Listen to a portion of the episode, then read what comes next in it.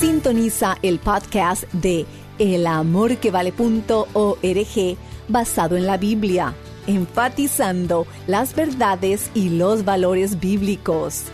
Creyente en Cristo, gracias.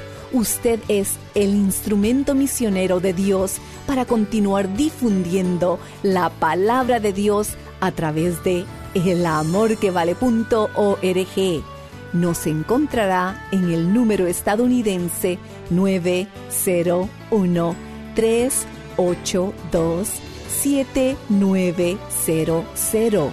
Reitero, 901 382 7900. Hermano, hermanita, gracias por su imprescindible y fiel apoyo financiero el cual cambia vidas por la eternidad con estudios bíblicos como este.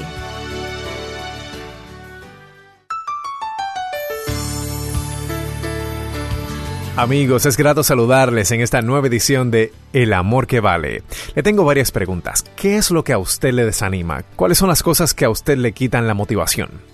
Podrían ser las falsas promesas, el comportamiento de los demás, a lo mejor su propia inseguridad bueno, de esas cosas y más nos hablará hoy el doctor Adrián Rogers. El desánimo y la tristeza producen por lo general malos entendidos. Eso sucedió con dos discípulos del Señor. No habían entendido bien algo de suma importancia y ese malentendido les guió al desánimo y el desánimo produjo duda y la duda dio su fruto, desilusión. Pero ¿qué es lo que malentendieron? Bueno, ellos esperaban a un Mesías político, un Jesús que viniera a redimir a Israel del dominio romano. Y eso no había sucedido. Por favor, busca en su Biblia el capítulo 24 del Evangelio de Lucas, que tiene que ver con los acontecimientos de una semana después de la Pascua. Escuchemos al doctor Adrián Rogers en la voz del pastor Lenín de Llanón presentarnos la primera parte del mensaje titulado así, La semana después de la Pascua. No hay nada más muerto que una ortodoxia muerta en la persona que conoce la verdad, que conoce la palabra de Dios y sin embargo no puede vivir victoriosamente. En el mensaje de hoy quiero que aprendamos a tener un amor apasionado por el Señor Jesucristo. Necesitamos tener el fuego de Pentecostés en nuestros corazones. Permítame establecer el trasfondo pertinente. Jesús fue crucificado, enterrado, resucitó y fue visto por sus discípulos. Algunos se convencieron de su resurrección, eh, pero por lo menos uno de ellos dudó certeza y duda. Después de los acontecimientos del Calvario, dos de ellos caminaban rumbo a Emaús, un hermoso y pequeño pueblito distante unos 10 kilómetros de Jerusalén, ciudad en la cual Cristo fue apresado, sentenciado y ejecutado por las autoridades religiosas y civiles. Ahora veamos el relato bíblico de Lucas 24, empezando en el verso 13. Y he aquí Dos de ellos iban el mismo día a una aldea llamada Maús, que estaba a sesenta estadios de Jerusalén, e iban hablando entre sí de todas aquellas cosas que habían acontecido. Sucedió que mientras hablaban y discutían entre sí, Jesús mismo se acercó y caminaba con ellos. Mas los ojos de ellos estaban velados para que no le reconociesen en los planes de Dios esta ceguera espiritual momentánea tenía un propósito que lo veremos después de un rato. Ahora, sigamos leyendo lo que la Biblia dice. Verso 17. Y les dijo, ¿qué pláticas son estas que tenéis entre vosotros mientras camináis? ¿Y por qué estáis tristes? Respondiendo uno de ellos, que se llamaba Cleofas, le dijo, ¿Eres tú el único forastero en Jerusalén que no ha sabido las cosas que en ella han acontecido en estos días? Entonces él les dijo, ¿qué cosas? Y ellos le dijeron, de Jesús Nazareno, que fue varón profeta, poderoso en obra y en palabra delante de Dios y de todo el pueblo, y cómo le entregaron los principales sacerdotes y nuestros gobernantes a sentencia de muerte y le crucificaron. Pero nosotros esperábamos que Él era el que había de redimir a Israel. Y ahora, además de todo esto, hoy es ya el tercer día que esto ha acontecido, aunque también nos han asombrado unas mujeres de entre nosotros, las que antes del día fueron al sepulcro, y como no hallaron su cuerpo, vinieron diciendo que también habían visto visión de ángeles, quienes dijeron que Él vive. Y fueron algunos de los nuestros al sepulcro y hallaron así como las mujeres habían dicho, pero a Él no le vieron. Entonces Él les dijo, Oh insensatos y tardos de corazón para creer todo lo que los profetas han dicho. ¿No era necesario que el Cristo padeciera estas cosas y que entrara en su gloria? Quiero que veamos algunos puntos importantes. Primero, el desánimo de un corazón confundido. Estos dos discípulos evidentemente estaban desanimados. Creían a medias porque dudaban. Habían escuchado la historia, pero estaban desanimados física y espiritualmente. Y Jesús, al verles tristes, supo lo que les estaba pasando. Pero el desánimo y la tristeza de ellos tenía un origen, un malentendido. Ese malentendido les guió al desánimo y el desánimo produjo duda y la duda dio su fruto, que es la desilusión. Pero ¿qué es lo que ellos malentendieron? Bueno, ellos esperaban a un Mesías político, un Jesús que viniera a redimir a Israel del dominio romano, y eso no había sucedido. Claramente lo dijeron en el verso 21, pero nosotros esperábamos que Él era el que había de redimir a Israel. En otras palabras, ellos esperaban un Mesías político, un rey. ¿Y qué es lo que le había pasado a este rey de los judíos? Tuvo clavos por cetro, una cruz como trono, y su reino estaba confinado a los límites de su tumba. ¿Qué le sucedió a su reino? Los profetas habían profetizado en reino, los poetas habían descrito ese reino, los ángeles habían anunciado ese reino y Jesús mismo predicó acerca de ese reino y los judíos decían, eso es maravilloso, el Mesías está aquí, Israel será redimido. Pero tal cosa no sucedió. El asunto es que los judíos en general no sabían el resto de la historia. Solo sabían una partecita de la misma. No entendieron que Jesús estaba convirtiendo el Calvario en Pascua. No entendieron que Pentecostés estaba próximo. Exactamente como nosotros que no entendemos nada cuando estamos agonizando en nuestro propio Getsemaní o sufriendo nuestro propio Calvario. No entendemos que Jesús puede transformar nuestros lamentos en aleluyas y nuestras lágrimas en perlas. Y no entendemos porque solo conocemos o solo vemos una parte de la historia. Recuerdo que cuando era muy pequeño, ni siquiera estaba en la escuela, huí de mi casa. Pero recuerdo el incidente como si hubiera ocurrido ayer Entré en la cocina en donde mi mamá estaba haciendo un rico pastel de manzanas y me quedé allí hasta que ella sacó el pastel del horno. Nunca me he sentido más enojado y desilusionado en mi vida, porque no había tal pastel de manzanas. Lo único que había era harina amasada, y ese momento pensé que mi mamá se había vuelto loca. y tan disgustado estuve que decidí huir de la casa. Así que salí dando un portazo y caminé unos cien metros, murmurando yo no sé ni qué. Y de pronto me encuentro en una parte del vecindario que no conocía y asustadísimo. Regresé corriendo a casa. en donde mi mamá me explicó que lo que había visto era solo la primera parte de la preparación del pastel de manzanas. ¿Se da cuenta? Yo actué como actué porque no conocía el resto de la historia. Los discípulos en el camino de Maús fueron así, estaban tristes, y su tristeza estaba enraizada en un malentendido y en incredulidad. Jesús les llamó insensatos. ¿Por qué? Porque ellos creyeron solo una parte de lo que los profetas habían dicho, no lo habían entendido todo. Por eso aquí tenemos un ejemplo de lo que podríamos llamar desánimo o un corazón confundido. Escúcheme, cuando no entendemos la palabra de Dios, eso puede desanimarnos. Y conozco a muchos cristianos desanimados sencillamente porque no entienden las escrituras y no creen todo lo que los profetas han dicho, especialmente acerca de Jesús. En segundo lugar, tenemos el descubrimiento de un corazón desafiado. Esos dos discípulos estaban desanimados y Jesús se unió a ellos para desafiarles con la palabra de Dios.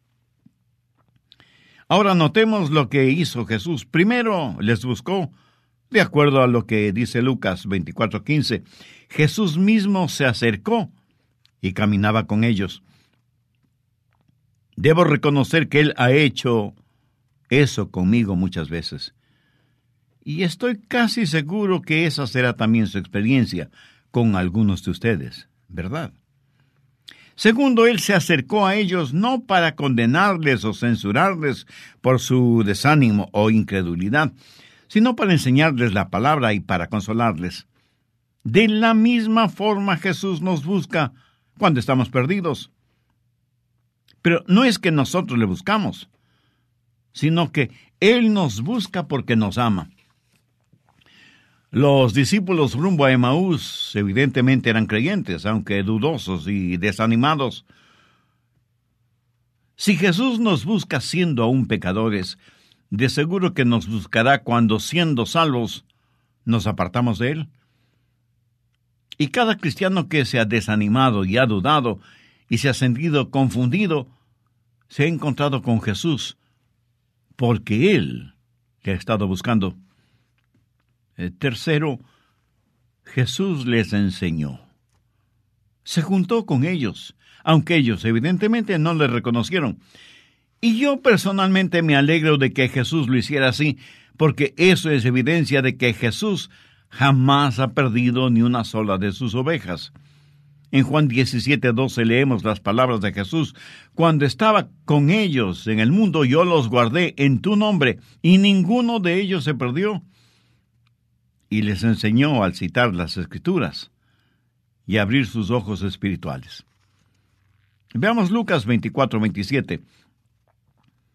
Y comenzando desde Moisés y siguiendo por todos los profetas, les declaraba en todas las escrituras lo que de él decían Llegaron a la aldea a donde iban, y él hizo como quien iba más lejos. Mas ellos le obligaron a quedarse diciendo, Quédate con nosotros porque se hace tarde, y el día ya declinado. Entró pues a quedarse con ellos, y aconteció que estando sentado con ellos a la mesa, tomó el pan y lo bendijo, lo partió y les dio. Entonces les fueron abiertos los ojos y le reconocieron. Mas él se desapareció de su vista. El verso 32 registra un comentario importantísimo de los discípulos. Y se decían el uno al otro, ¿no ardía nuestro corazón en nosotros mientras nos hablaba en el camino y cuando nos abría las escrituras? Para Jesús no solo fue suficiente el enseñarles las escrituras, sino que, como lo vimos en el verso 31, les fueron abiertos los ojos y le reconocieron. Hay dos cosas que el Señor abre para nosotros cuando estamos confundidos y desanimados. Las escrituras y nuestros ojos espirituales. Y ambas cosas son absolutamente necesarias. La luz sin tener vista no es buena. La vista sin tener luz tampoco es buena. ¿Por qué Dios dispuso que ellos, los discípulos, no reconocieran a Jesús? Evidentemente en su cuerpo resucitado algo había cambiado, porque antes le reconocieron. Habían hablado con él, caminado con él y habían visto, y sin embargo, yendo hacia Maús, no le reconocieron. Veamos lo que dice el verso 16. Mas los ojos de ellos estaban velados para que no le reconociesen. Ahora, eso no necesariamente significa que su forma física hubiera cambiado, pero algo les había pasado a ellos, sus discípulos. De alguna manera Dios distorsionó la visión de ellos. ¿Por qué lo hizo? ¿Por qué sencillamente Jesús no les dijo, mire, soy yo, aquí estoy? Bien, pongamos esto en la perspectiva correcta. Jesús se está preparando para ir al cielo. Y Él está haciendo ahora lo mismo que usted y yo necesitamos. No tenemos ni vemos a Jesús en forma física, pero sí tenemos la palabra de Dios. Jesús no está poniendo nuestra dependencia en su presencia física, sino en la palabra de Dios. Entonces, como ahora, abre y nos declara las escrituras y lo que los profetas por medio de ellas nos dicen. Abre nuestros ojos para que le veamos no carnal o físicamente, sino que le veamos por medio del Espíritu Santo en la palabra de Dios. ¿Por qué lo hizo? Esta es una transición. Va de regreso al cielo dejando la tierra. Y es la palabra de Dios la que hoy tenemos para conocer a Jesús y para que Cristo sea real para nosotros. Es muy significativo que es su palabra y no un sentido físico lo que le hizo realidad para ellos. Ellos no dijeron, Oh, sí, le reconocimos, fue él una realidad. No, ¿qué, qué es lo que dijeron? Le reconocimos porque él abrió las escrituras para nosotros. ¿Lo ve? Por eso le reconocieron por medio de las escrituras. Pero Jesús también les desafió con la palabra de Dios. ¿Y cómo les desafió? Prácticamente les dio un sermón. Y el método fue abrir las escrituras y abrirles los ojos. Lucas 24, 27. Y comenzando desde Moisés y siguiendo por todos los profetas, les descifraba en todas las escrituras lo que de él decían. Aquí al decir Moisés y los profetas, hace referencia a los cinco primeros libros del Antiguo Testamento. Ahora, ¿cuál es el significado de todo esto?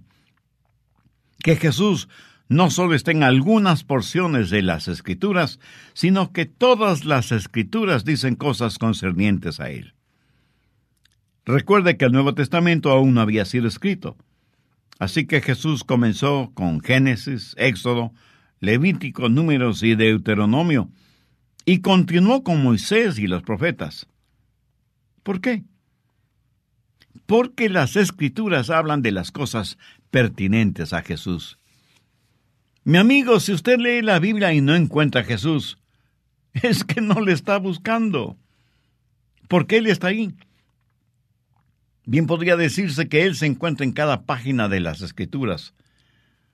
Está en las profecías, está en los preceptos, está en las parábolas.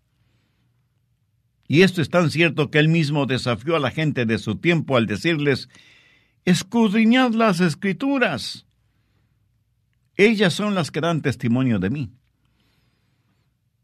He predicado de la Biblia por largo tiempo como para saber que es un libro extraordinario, sobre todo cuando se encuentra con Jesús, ya sea en el Antiguo o en el Nuevo Testamento. De paso, permítame decirle que no hay verdadero gozo sin Jesús y que Él es lo único que necesita nuestra alma. Dios nos ha hecho de tal manera que nunca experimentaremos genuino gozo a menos que tengamos a Jesús en nuestro corazón. Y usted puede encontrar a Jesús solo en las Escrituras. Mucha gente, aún creyentes, leen diaria y religiosamente el horóscopo, pero no leen ni siquiera un versículo de la Biblia. Y eso, mi estimado amigo, es espiritualmente trágico.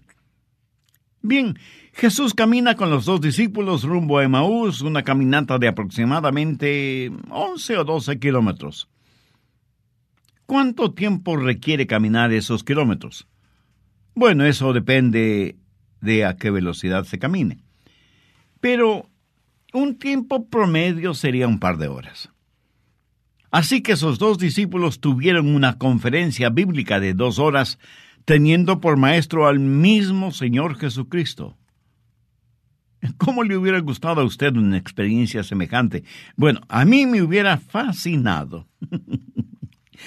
a usted eh, no le hubiera complacido el grabar esas enseñanzas de Jesús. Imagínese, comenzando con Génesis, recorriendo el Antiguo Testamento y encontrando a cada momento a Jesús, el Mesías. Note que mientras caminaba con ellos, Jesús no les dijo, Mírenme, soy yo el Mesías prometido. Pero este mismo momento Él quiere revelarse a usted. Lo está haciendo por medio de este mensaje y lo hará por medio de su palabra cuando la lea. Pero usted no puede acercarse a un Dios santo siendo como es un pecador. Por eso le pido que se arrepienta de sus pecados y le pida perdón a Dios y acepte el perdón y el regalo de vida eterna que el Señor Jesucristo obtuvo para usted.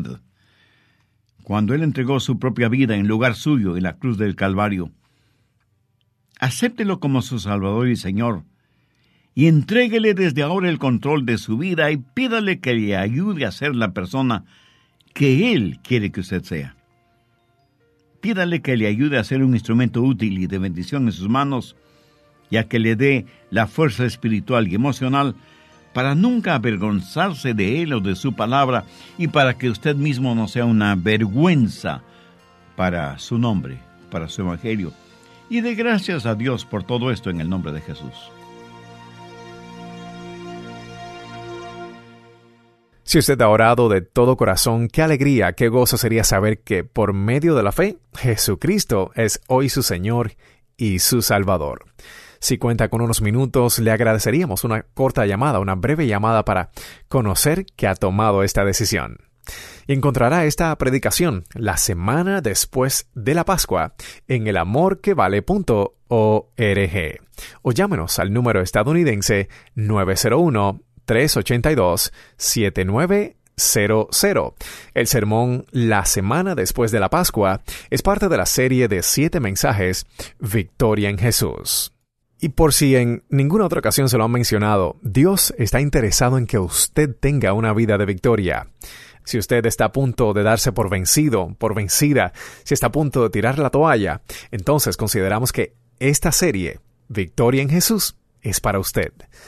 Aprenda hoy con esta serie, Victoria en Jesús, cómo tener libertad con las verdades más importantes de la fe cristiana. La serie completa Victoria en Jesús está en elamorquevale.org o puede conseguirla llamándonos al 901-382-7900. Nuevamente es el 901-382-7900 o escríbanos a El Amor que Vale P.O. Box 38400, Memphis, Tennessee 38183, Estados Unidos. Contáctanos y adquiérala hoy. La forma en que aquí en El Amor que Vale sabemos si somos de bendición es el testimonio de las vidas cambiadas por la eternidad. Nuestro método es simple pero muy efectivo. Enseñar y predicar la palabra de Dios.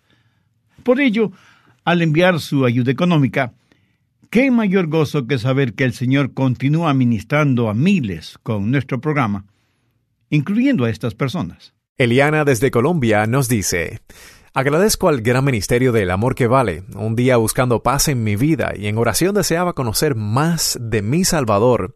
Me encontré con la emisora y en el amor que vale, Dios me habló por medio de ustedes. Hoy mis cuatro hijos, mi esposo y yo no nos perdemos los programas y así hacemos noches en familia.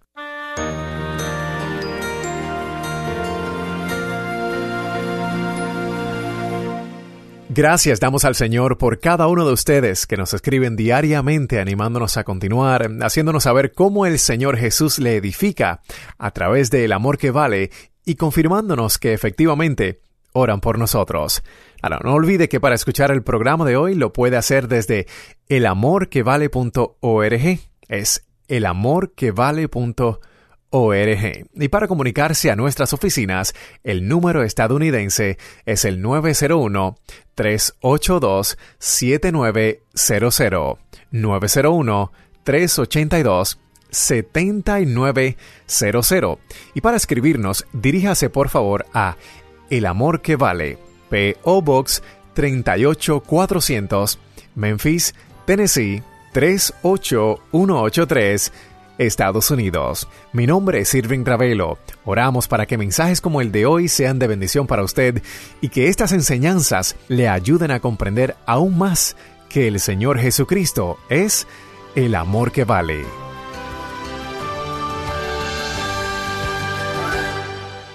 Todos los derechos de autor son propiedad intelectual del Ministerio El Amor que Vale o Love Worth Finding Ministries. Prohibida su traducción, transcripción, transmisión, duplicación, distribución y venta sin autorización escrita.